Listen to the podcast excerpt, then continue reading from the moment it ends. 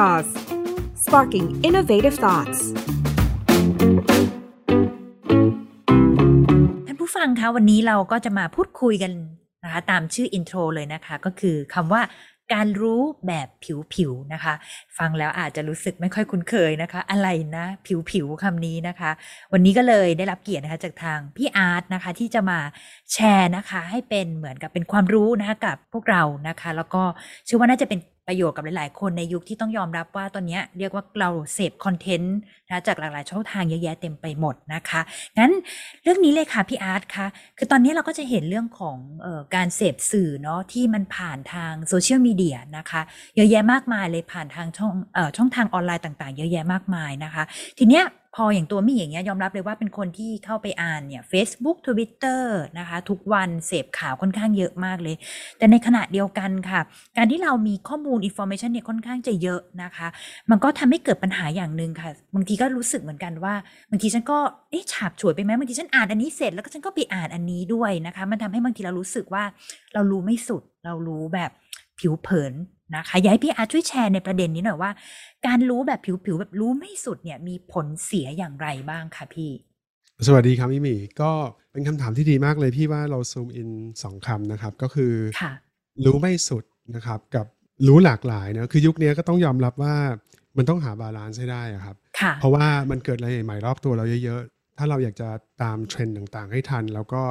ใช้มันให้เป็นประโยชน์เนี่ยเราก็จะต้องเราก็จะต้องรู้กว้างนิดนึง แต่ทีนี้ค่ะรู้กว้างแล้ว รู้ลึกด้วยเนี่ยเป็นไปได้ไหม ก็ต้องตอบว่าเป็นไปได้แต่คงไม่ใช่ทุกอย่าง อย่างเรื่องเทรนด์เนี่ยครับจริง ๆ แล้วเอ่อสมมติว่าเมตาเวิร์สมาอย่างเงี้ยใช่ไหมครับค่ะเราควรจะเข้าใจจนถึงว่าอะไรคือโอกาสของเมตาเวิร์สแต่ทำถามว่าเมตาเวิร์สทำยังไงในวันนี้เลยลงมือทำเลยเนี่ยจำเป็นตอนนี้เลยไหมอาจจะยังไม่จำเป็นก็ได้ใช่ไหมค่ะครับ เพราะฉะนั้นคำว่าไม่ไม่รู้ผิวๆเนี่ยก็คือ อย่างเช่นการการที่เราเชส the buzzword นะครับ เวลามีคนค่ะพูด NFT อืมเวลาคนพูด Metaverse แล้วเราก็แบบตื่นตกใจแล้วก็รู้สึกว่า เฮ้ย ต้องทำอะไรสักอย่างหนึ่งที่กับ MF NFT ให้ได้อย่างเงี้ย อันเนี้ยค่ะมันคือมันคือความอันตรายอย่างหนึ่ง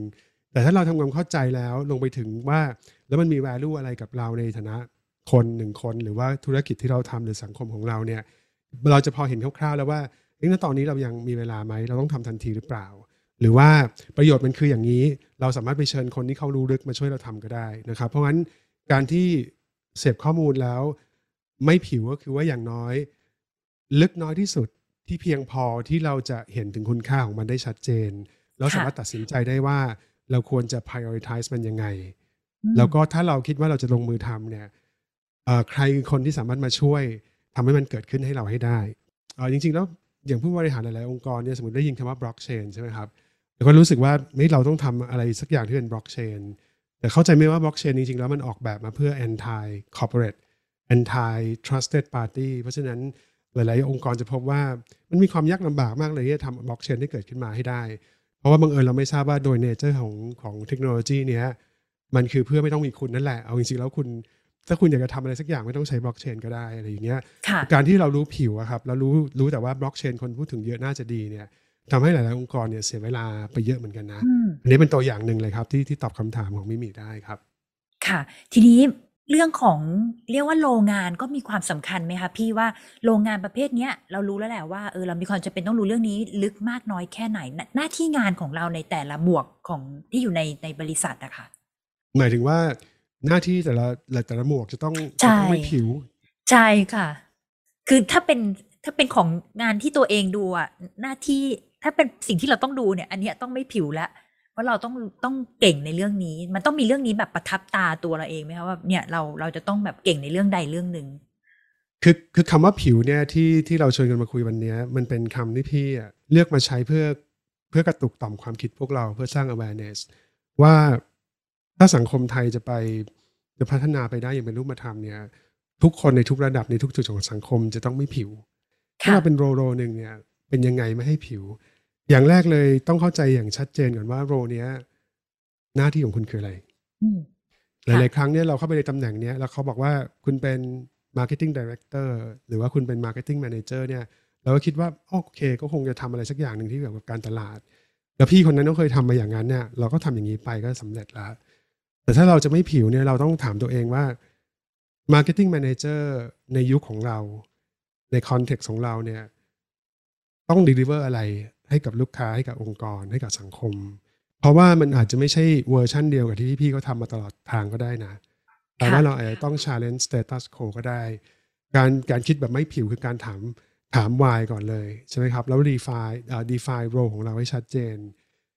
ที่ไม่ผิวอีกอย่างหนึ่งคือ สมมติว่าเราเป็น marketing manager เนี่ยเราลงโฆษณาเสร็จเนี่ยถือว่าเราทำงานสำเร็จหรือยังค่ะถ้าเรามองว่าการทำงานคือความสำเร็จก็ถือว่าสำเร็จแล้ว เขาให้งบมาคุณก็ลงโฆษณาไปเรียบร้อยใช่ไหมครับเขาบอกว่าอยากจะสื่อกับคนที่เป็นเทคคุณก็มาหาพี่มิมีเราก็ลงโฆษณากับเทคซอสก็จบสำเร็จแล้ว แต่ถ้าไม่ผิวก็คือว่าต้องดูผลของการได้ทำด้วย คือพอลงโฆษณาไปเสร็จเนี่ยเอาคำมันไม่ควรจะเป็นลงโฆษณาไม่มีบริษัทไหนอยากลงโฆษณา บริษัทอยากได้ผลที่ได้จากการลงโฆษณา ไม่ว่าจะเป็น customer engagement ไม่ว่าจะเป็นการเพิ่มยอดขาย ไม่ว่าจะเป็น market share คุณก็ต้องมีตัววัดใช่ไหมครับ เราก็เริ่มพูดถึง OKR ที่ชัดเจนว่า ผลที่ได้จากการทำงานเนี่ยมันตอบโจทย์ ตั้งแต่แรกที่เป็น objective ของการทำสิ่งนี้หรือเปล่าค่ะมันหลาย ๆ ครั้งเนี่ยการการเทคโรแบบผิว ๆ ก็คือทำปุ๊บแฮปปี้แหละแต่ว่าไม่ได้ดูผลถ้าเป็นถ้าเป็นคำแรงหน่อย โบราณก็เรียกว่าสักแต่ทำอย่างเงี้ยนะครับ ก็แต่ว่าเดี๋ยวนี้เราไม่อยากจะพูดคำแรงขนาดนั้น เราก็บอกว่าเฮ้ยอย่าผิวนะ อย่างพี่พี่ๆพี่พูดกับน้อง ๆ ที่ทำงานเนี่ยก็จะบอกว่าเริ่มต้นมาคอนเซปต์ต้องชัดอืมเอาคำคืออะไร แล้วจะสำเร็จก็ต่อเมื่อได้เอาคำนั้น ไม่ใช่แค่เพียงแต่ได้ทำอันนี้ครับก็เป็นอีกตัวอย่างหนึ่งของการเทคโรนั้นแบบไม่ผิวนะครับอืมค่ะคิดพี่อาร์ตถ้าเมื่อกี้เราคุยกันในคอนเท็กซ์ของงานเนาะแต่ทีนี้กลับมาที่หัวใจหลักของของ conversation อันนี้นะคะคือเราจะมาคุยกันในมิติของเรื่องของสังคมนะคะของประเทศไทยกันบ้าง อีกประเด็นหนึ่งที่ตอนนี้มีความรู้สึกเหมือนกันว่า คือพอเราเราเห็นข้อมูลค่อนข้างเยอะค่ะ แล้วก็ พอเรา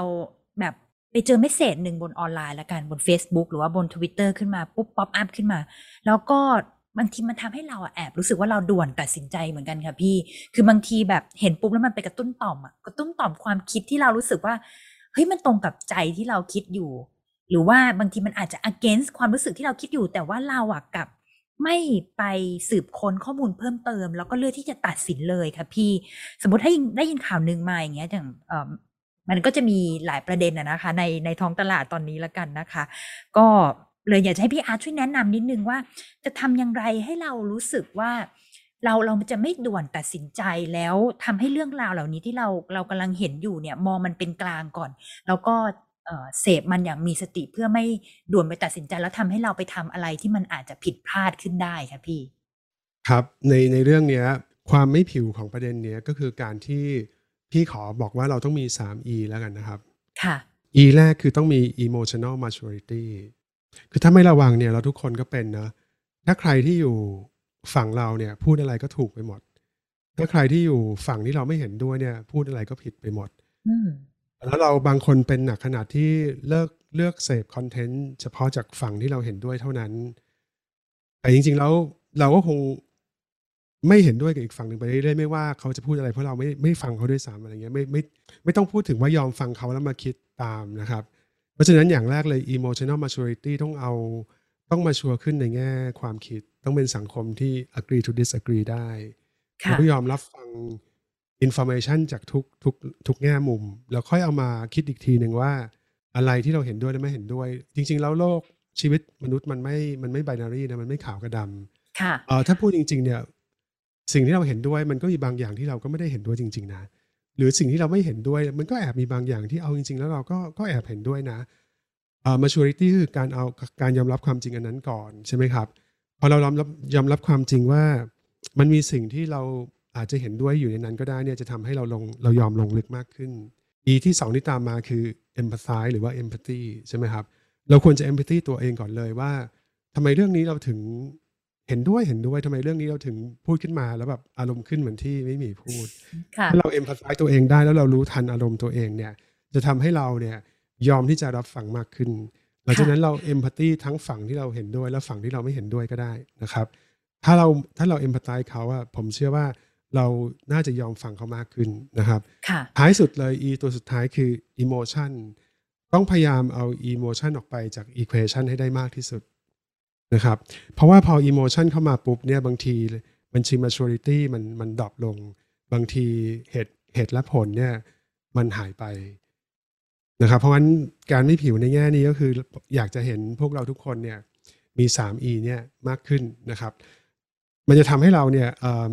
มีความสุขในการเสพคอนเทนต์ทุกอย่าง เพราะว่าทุกอย่างมันจะให้คำตอบเสมอครับ บางทีเราอาจจะเห็นแง่มุมที่เราไม่เคยคิดมาก่อนก็ได้ จากคนที่เรารู้สึกว่าไม่อยากฟังเขา เลยในชีวิตที่ผ่านมา แต่พอเราแอบยอมฟังเขา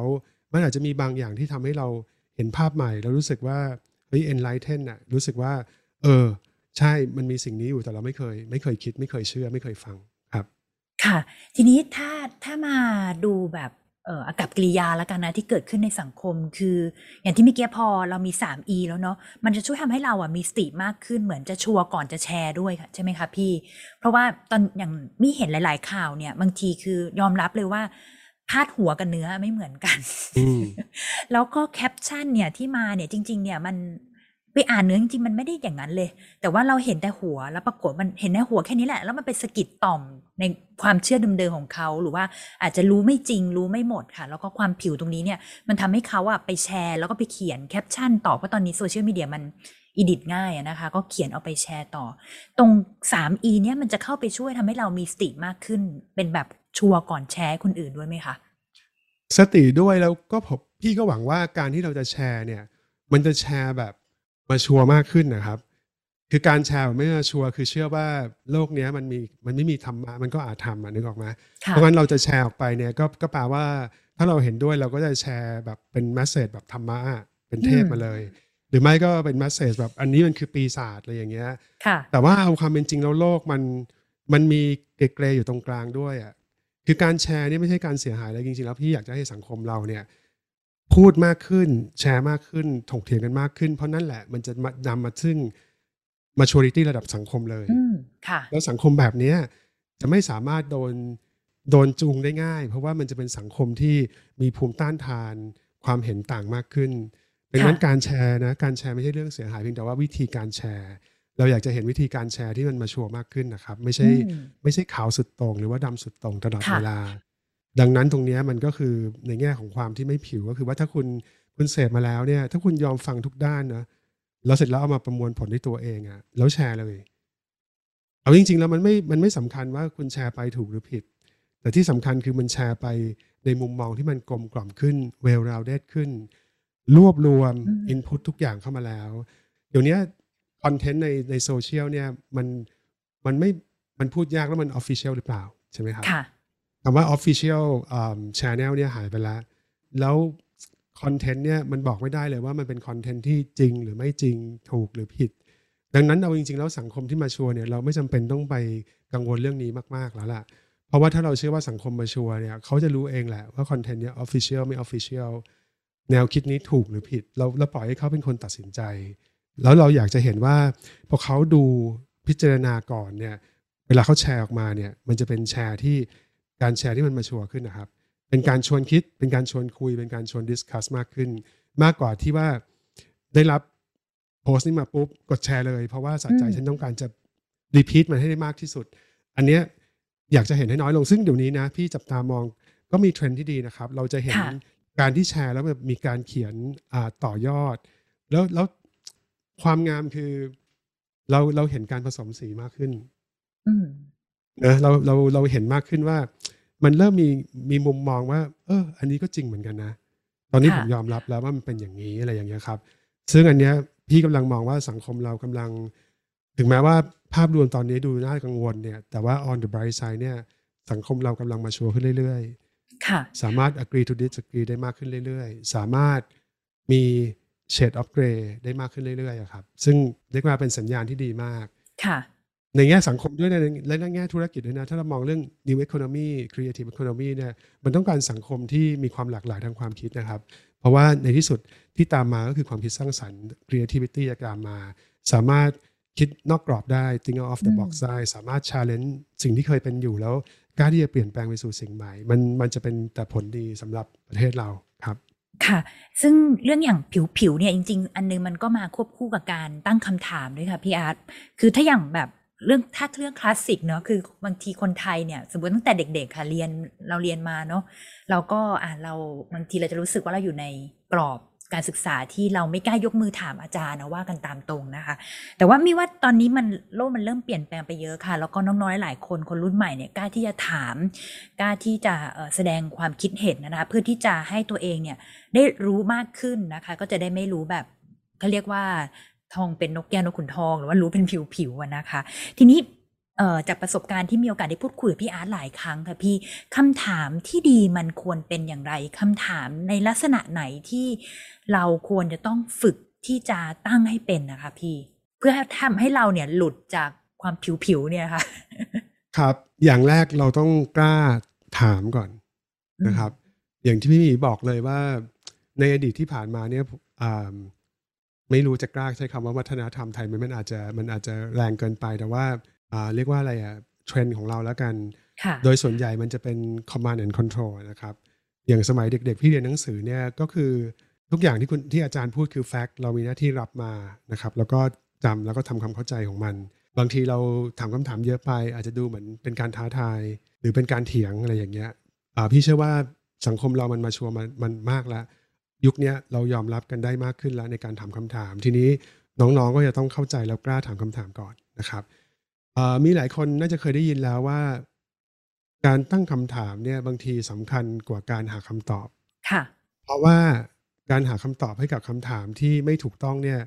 ไม่มีวันเลยที่คำตอบนั้นจะถูกต้อง แล้วก็จะเสียเวลาด้วยนะครับอ่าดังนั้นการตั้งคำถามจึงจำเป็นมากทีนี้ตั้งคำถามยังไงเอ่ออย่างแรกต้องบอกว่าตั้งคำถามอย่างเคารพก่อนนะครับ อย่าง อย่างที่ไม่ใช่ไม่ใช่ตั้งคำถามเพื่อท้าทาย หรือว่าชวนทะเลาะ แต่เป็นการตั้งคำถามเพื่อชวนคิดคำถามที่ดีคือคำถามที่ทำให้เราได้ได้คิดถึงสิ่งที่เรากำลังจะทำมากขึ้น ได้มีโอกาสรีเฟรมมันนะครับ ได้มีโอกาสค่ะถามกลับอย่างสมมติบอกว่า ตัวอย่างที่พี่ชอบยกคือสมมติว่าเราเรามีอยู่ดีมีคนบอกว่า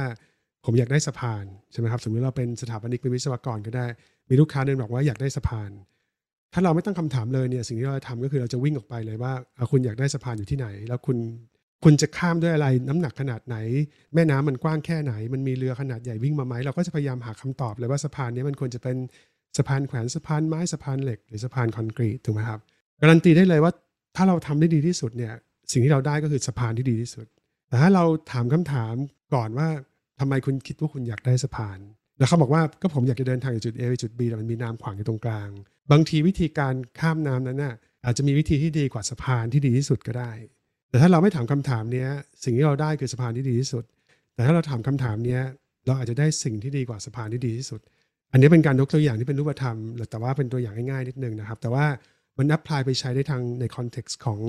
ของของธุรกิจนะครับของ business ค่ะของสังคมด้วย ดังนั้นการการถามคำถามเนี่ยจึงเป็นจึงเป็นสิ่งที่ดีและ healthy ครับ แต่ว่าก็ต้องปรับ mindset นิดนึงว่าการถามคำถามเนี่ยมันเกิดประโยชน์นะ มันไม่ไม่ได้แปลว่ามันท้าทายบางบางทีอยากได้สะพานแล้วถามทำไมอะว่าจะอยากได้สะพานไปทำไมคือถ้าเป็นแบบเนี้ยมันก็สังคมมันก็ไปไม่ได้ใช่ไหมครับแล้วเราจะเห็นบางคนรู้สึกว่าเราชอบใช้บริการคนคนนี้จังเลย เพราะว่าตอนที่เราเดินไปบอกเนี่ยเขาไม่ได้ทำตามอย่างเดียวแต่เขาถามกลับมาว่าทำไมคุณอยากได้สิ่งนี้ เพราะเขาอยากจะเป็นpartner เราเขาอยากจะเป็นอืม consult ให้เราถูกไหมครับ อย่างมิมีเนี่ยจะถามเสมอว่า อยากได้อะไรจากจากสมมุติว่าแคมเปญที่เราทำด้วยกัน เพราะว่าในการที่อ่ามีความชำนาญมากกว่า เห็นมามากกว่าเนี่ยจะได้แนะนำกลับมาได้ แล้วจะได้ผลลัพธ์ที่ดีที่สุด ซึ่งอันเนี้ยมันก็คือกลับไปใน concept ที่ว่าไม่ใช่สักแต่ทำแต่มองว่าทำแล้วต้องให้ได้ผลลัพธ์ที่ดีที่สุด ดังนั้นก่อนจะลงมือทำให้แน่ใจก่อนว่าโจทย์มันถูกต้อง ดังนั้นจึงถามคำถามนี้ก่อนแบบเนี้ยครับ ค่ะก็จะชัดเจนครับ ค่ะ ทีนี้อยากให้พี่อาร์ตช่วยแชร์นิดนึงว่าพี่อาร์ตใช้เวลาในการฝึกในการตั้งคำถามยังไงอะคะสังเกตแล้วก็ตั้งคำถามกับเรื่องที่เราเห็นในทุกๆเคสหรือเปล่าคะใช่ครับตอนที่พี่เรียนสถาปัตย์นะครับ พี่ว่าสิ่งแรก ๆ เลยที่อาจารย์เขาเขาสอนให้เราทำก็คือ การถามหา concept ของทุกอย่างในชีวิต สิ่งที่อยู่รอบตัว ถ้าเรามีเพื่อนอยู่สถาปัตย์แล้วเราเห็นเขาชอบทำอะไรบ้างๆเงี้ยเอาจริง ๆ แล้วมันคือการที่สอนให้เด็กเนี่ย reframe ทุกสิ่งที่อยู่รอบตัวใช่ไหมครับ อย่างเอ็กซ์ไซส์แรกที่เป็นแบบวิชาสตูดิโอครับวิชาวิชาออกแบบเนี่ยเป็นการให้ reframe เหรียญเหรียญ coin อะครับ ว่ามันคืออะไรแล้วมันจำเป็นต้องเป็นหน้าตาแบบนี้ไหมอะไรอย่างเงี้ย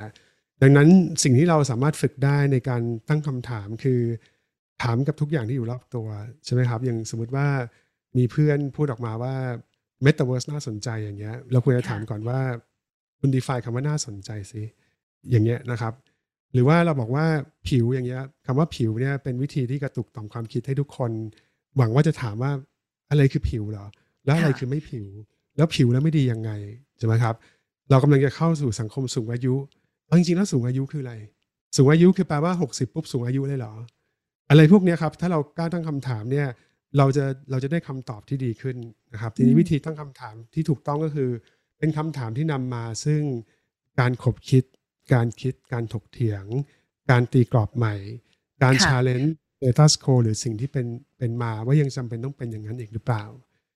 เนี่ยครับคือคือวิธีที่เราตั้งคำถามทีนี้ทำแรก ๆ มันอาจจะรู้สึกแปลกๆฝืนๆนะแต่ถ้าเราทำไปเรื่อยๆอะครับมันมันจะ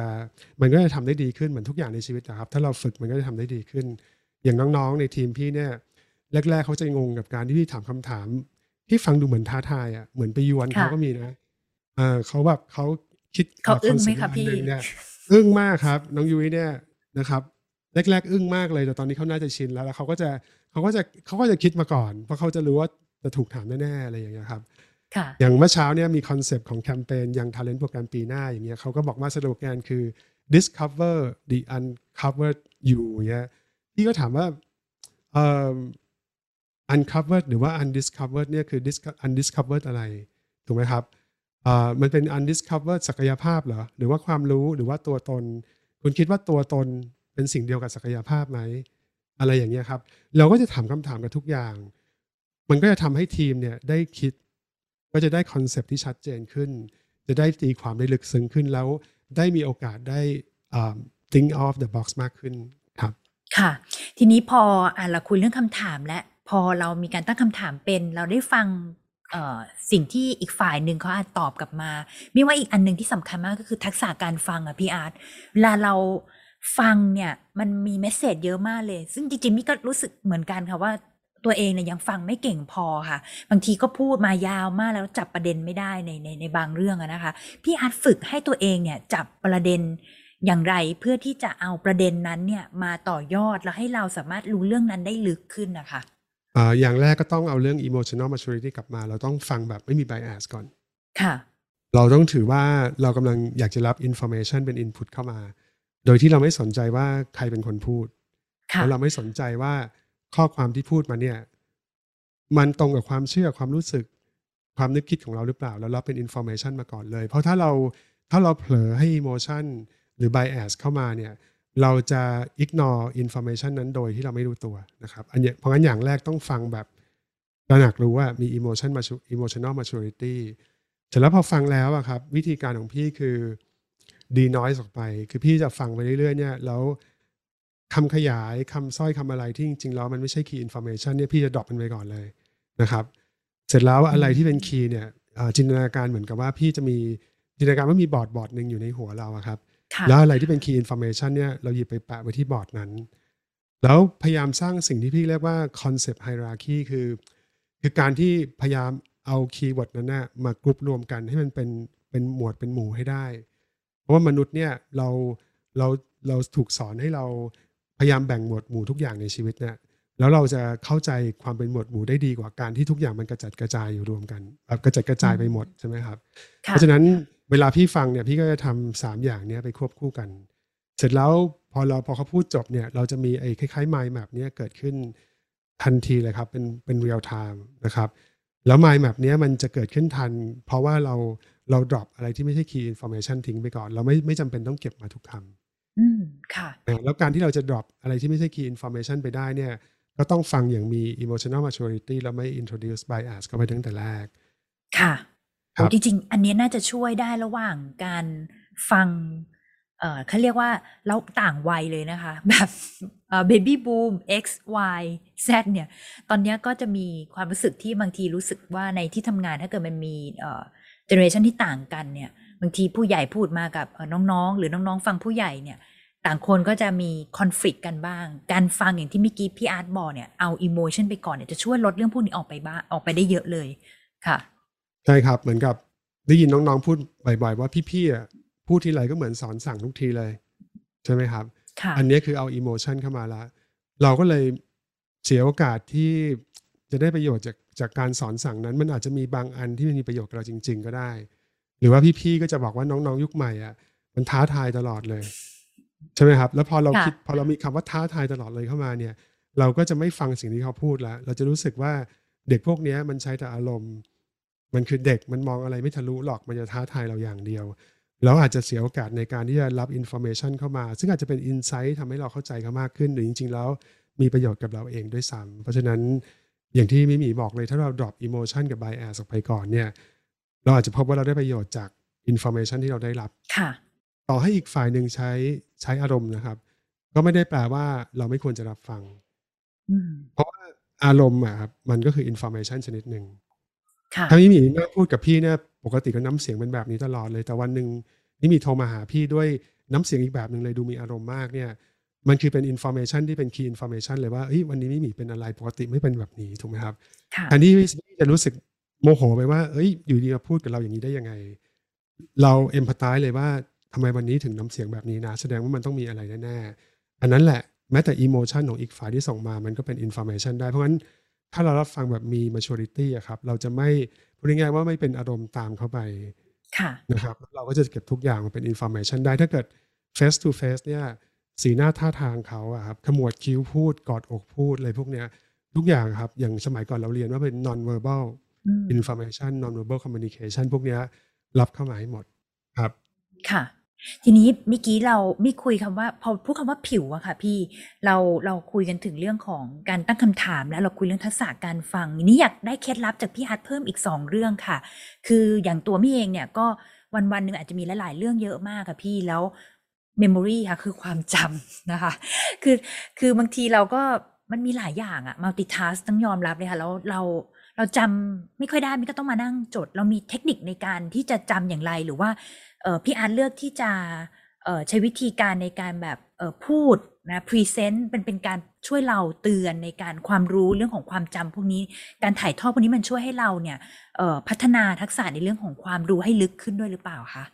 โอ้อันนี้โอเคครับเอ่อความจำของคนเนี่ยมันมีเป็น short term long term ถ้าเราเคยได้ยินใช่ไหมครับ ค่ะ อะไรที่มันยังยังอยู่ในสิ่งที่เราทำบ่อยๆเนี่ยเราจะเก็บไว้ใน short term memory ซึ่งมีจำนวนไม่เยอะมาก ดังนั้นเราต้องคล้ายๆกับย่อความมันก่อนถ้าแบบพูดง่ายๆก็เหมือนสมัยเด็ก ๆ ที่อาจารย์เขาสอนให้เราย่อความอะครับ ดังนั้นประเด็นต่างๆเนี่ยสมมติว่าโครงการที่เรากำลังจะทำเนี่ยเราเราต้องรีแคปมันให้ตัวเองในรูปแบบที่เราเข้าใจแต่ละคนมีวิธี มีวิธีเข้าใจสภาพแวดล้อม หรือว่าสิ่งที่เกิดขึ้นไม่เหมือนกันนะพี่เป็นคนที่จำด้วยภาพ เพราะฉะนั้นพี่ก็จะ พยายามแบบทุกอย่างเนี่ยเข้ามาคล้ายๆเหมือนกับพี่สร้างเหมืไมอนล์เป็นแมปขึ้น mind มา map ในเหมือนเป็นไมล์แมปแล้วก็อะไรที่พี่จำด้วยภาพได้พี่จะจำด้วยภาพไปเลย เพราะว่ามันมันใช้ความจำน้อยกว่า ที่จะเป็นข้อความอะไรพวกเนี้ยนะครับเพราะฉะนั้นอย่างโครงการหลาย ๆ อย่างเนี่ยพี่ก็จะพี่ก็จะจำเลยว่าโครงการนี้มันประกอบด้วย5สเต็ปพี่ก็จะอืมสร้างไดอะแกรมเนี้ยไว้ในหัวใช่ไหมครับแล้วว่าเวลาพี่ retrieve มันขึ้นมาเนี่ยพี่ก็จะไม่ลืมเลยว่ามันมี5 step อีกอันที่สำคัญคือ concept ต้องชัดคือเราอย่าไปจำ detail ทั้งหมด เราต้องถามตัวเองก่อนว่า อันนี้ concept คืออะไร เราสมมติว่าเราจะเราจะจำ presentation สักหน้าหนึ่งเนี่ยเราไม่จำเป็นต้องไปจำทุก ๆคำพูดอยู่แล้ว เพราะว่ามันมันก็มันก็มี presentation อยู่ แต่ว่า key message มันคืออะไร บางทีสไลด์หนึ่งหน้าที่มีตัวหนังสือเยอะแยะไปหมดเนี่ย key message อาจจะมีอยู่แค่อันเดียวนะครับเพราะฉะนั้นอันนี้เป็นวิธีการการย่อให้เหลือแต่ key information เท่านั้นสำหรับ short term memory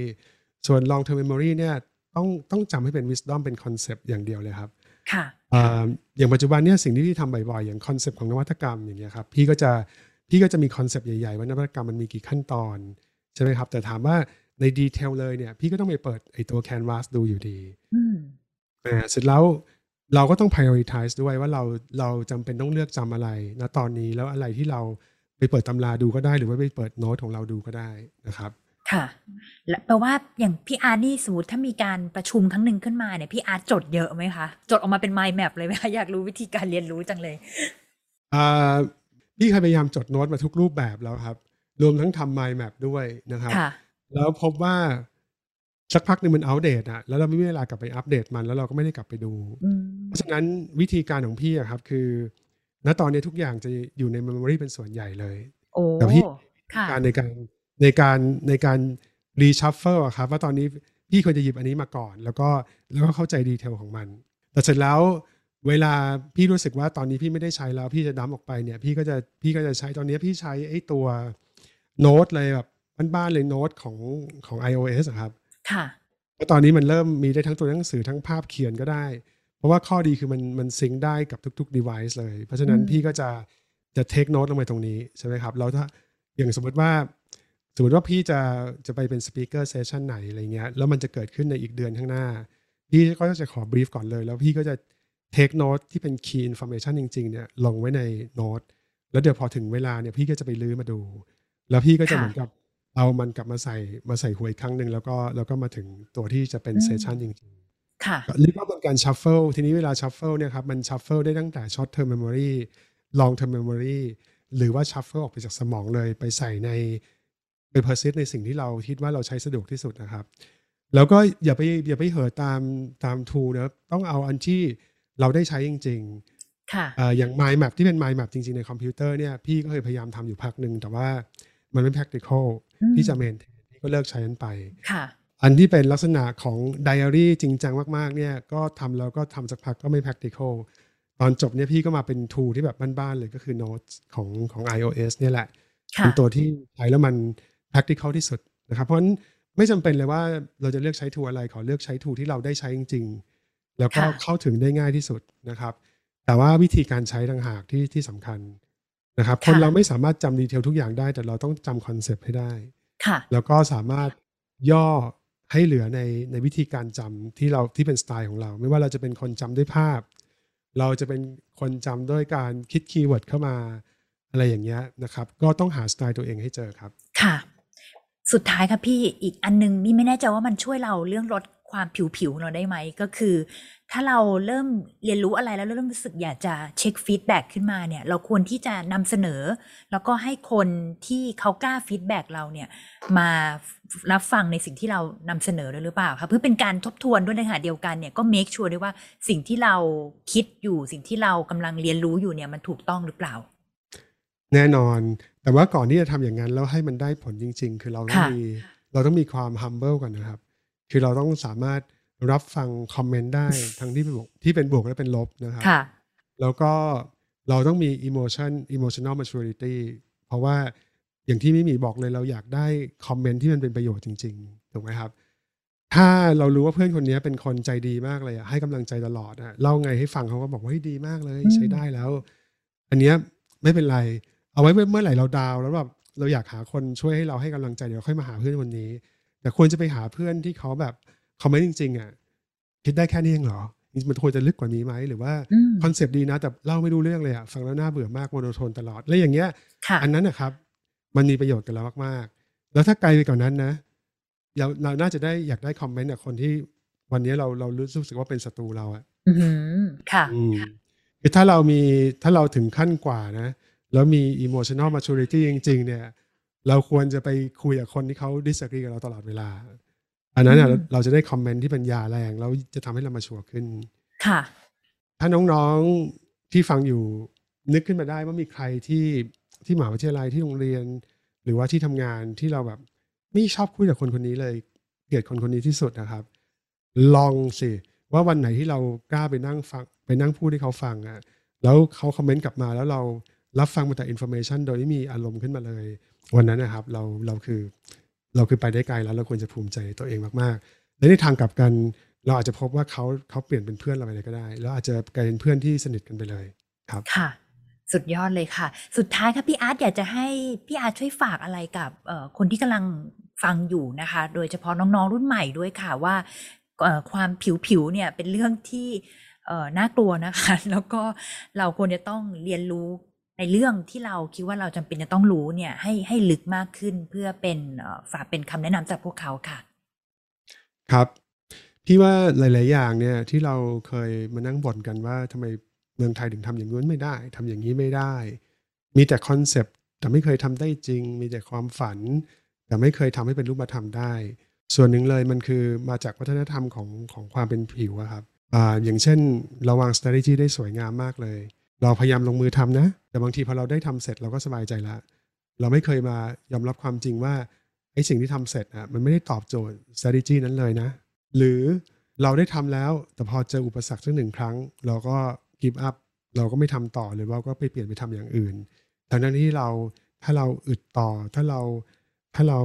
มี motivation แล้วทำต่อเนี่ยในที่สุดมันก็ประสบความสำเร็จ เพราะฉะนั้นค่ะวันเนี้ยที่ที่มาชวนนิมิคุยต้องขอบคุณมากเลยเรื่อง concept ของความไม่ผิวเนี่ย เพราะว่าพี่ว่าคำนี้มันเป็นคำกลางๆ ที่มันอธิบายถึงพฤติกรรมที่เราควรจะแก้ครับในหลากหลายมุมมองมาก ตั้งแต่เรื่องที่ว่าความคิดผิวๆคือความคิดที่รู้สึกว่าโลกนี้มีแต่ขาวกับดำเท่านั้น หรือว่าการที่รับ information มาแล้วก็ส่งต่อเลย มีอารมณ์กับมันเลย โดยที่ไม่พยายามคิดไม่พยายามไตร่ตรอง อันนี้ก็เป็นอีกอันหนึ่งของความผิว เรื่องของการที่บางครั้ง ไม่เคยถามด้วยซ้ำว่าทำไมต้องทำสิ่งนี้ ไม่เคยถามด้วยซ้ำว่าหน้าที่เนี้ยในเวอร์ชั่นของเราเนี่ยมันยังควรจะทำเหมือนกับที่พี่ๆเขาทำมาไหมอันนี้ก็เป็นอีกอันหนึ่งที่เป็นความผิว เรื่องที่ว่าลงมือทำเสร็จแล้วสบายใจแล้ว ไม่สนใจว่าผลมันคือยังไง อันนี้ก็เป็นเรื่องของความผิวนะครับ หรือว่าการที่บางครั้งไม่ยอมตั้งคำถาม ไม่ยอมถกเถียงกัน รู้สึกว่าสังคมเราต้องอยู่ด้วยกันอยู่กับคนที่เราเห็นด้วยคิดเหมือนกับเราเท่านั้นนะครับอ่าหลีกเลี่ยง diversity ทางความคิด อันนี้ก็เป็นอีกอันหนึ่งของความผิว เพราะฉะนั้น เอาฟังอันนี้เสร็จแล้วเนี่ยอยากจะให้วันพรุ่งนี้พวกเราตื่นขึ้นมาครับ แล้วลองดูซิว่ารอบๆตัวเราเนี่ยมันมีอะไรที่ผิวบ้างนะครับเป็นเป็นเอ็กซ์ไซส์ที่อยากจะให้น้องๆลองลองเริ่มทำแล้วถ้าถ้าเราเห็นว่ามันเป็นผิวเนี่ยมันจะแก้ได้ยังไง ทุกอย่างในในชีวิตมันแก้ได้นะครับ ถ้าเราตั้งใจเพียงพอที่จะทำมันนะครับแล้วแล้วพวกเรานี่แหละครับ คืออนาคตพวกเรานี่แหละครับคือสังคม เพราะว่าทุกอย่างมันก็คือคนนะครับ ดังนั้นถ้ามันเริ่มจากเรา ในที่สุดมันก็จะมันก็จะมีผลในภาพรวมแล้วก็มี Impact ขึ้นมาเองนะครับค่ะเพราะฉะนั้นวันนี้เราเรามาคุยกันเรื่องที่แบบไม่ได้เป็นเทคโนโลยีเลยนะ ไม่ได้เป็นนวัตกรรมเลย แต่แต่พี่ว่าจริง ๆ แล้ว มันกลับเป็นจุดที่สำคัญที่สุดเลย ถ้าเราจะไปพูดกันถึงคำหรูๆอย่าง creative economy metaverse transformation innovation การการสร้างมูลค่าเพิ่มอะไรพวกเนี้ยครับ ทั้งหมดเนี้ยมันเป็น concept ที่ใช่เลยที่ต้องทำแต่ว่า มันไม่เกิดหรอกถ้าเรายังมีความเป็นผิวอยู่ในหลาย ๆ แง่มุมนะครับ มันก็จะเป็นแค่ความฝัน แต่ว่าอาจจะเป็นความจริงได้ยากครับค่ะ มันเป็นพื้นฐานสำคัญเลยนะคะเนี่ยที่เราต้องคือผิวมันผิวหลายแบบมากที่เมื่อกี้พี่อาร์ตบอกมาแล้ว แล้วถ้าเราอะ เข้าใจตรงนี้แล้วเราแก้ตรงนี้นะคะ จริงๆ หลากหลายเรื่องนะคะในชีวิตของการทำงานว่าจะเป็นการเรียนรู้นะคะ การรับความคิดเห็นที่แตกต่างนะคะ การที่ทำงานโดยที่มุ่งไปที่ผลสำเร็จนะคะ ไม่ใช่ทำแค่เพียงแค่ว่าเออจัดแค่ทำหรืออะไรแค่นี้นะคะ อันนี้เป็นเรื่องที่สำคัญมาก วันนี้ต้องขอบพระคุณพี่อาร์ตมากเลยนะคะ แล้วก็เดี๋ยวจะมีเอ่อเรียกว่าบทสัมภาษณ์ในครั้งถัดๆไปนะคะ ซึ่งจะเป็นอะไรนั้นเดี๋ยวรอติดตามกันต่อได้เลยค่ะ ขอบพระคุณพี่ขอบอาร์ตคุณมากมากค่ะครับมิมีครับ ผมยินดีครับค่ะสวัสดีครับ ขอบคุณค่ะ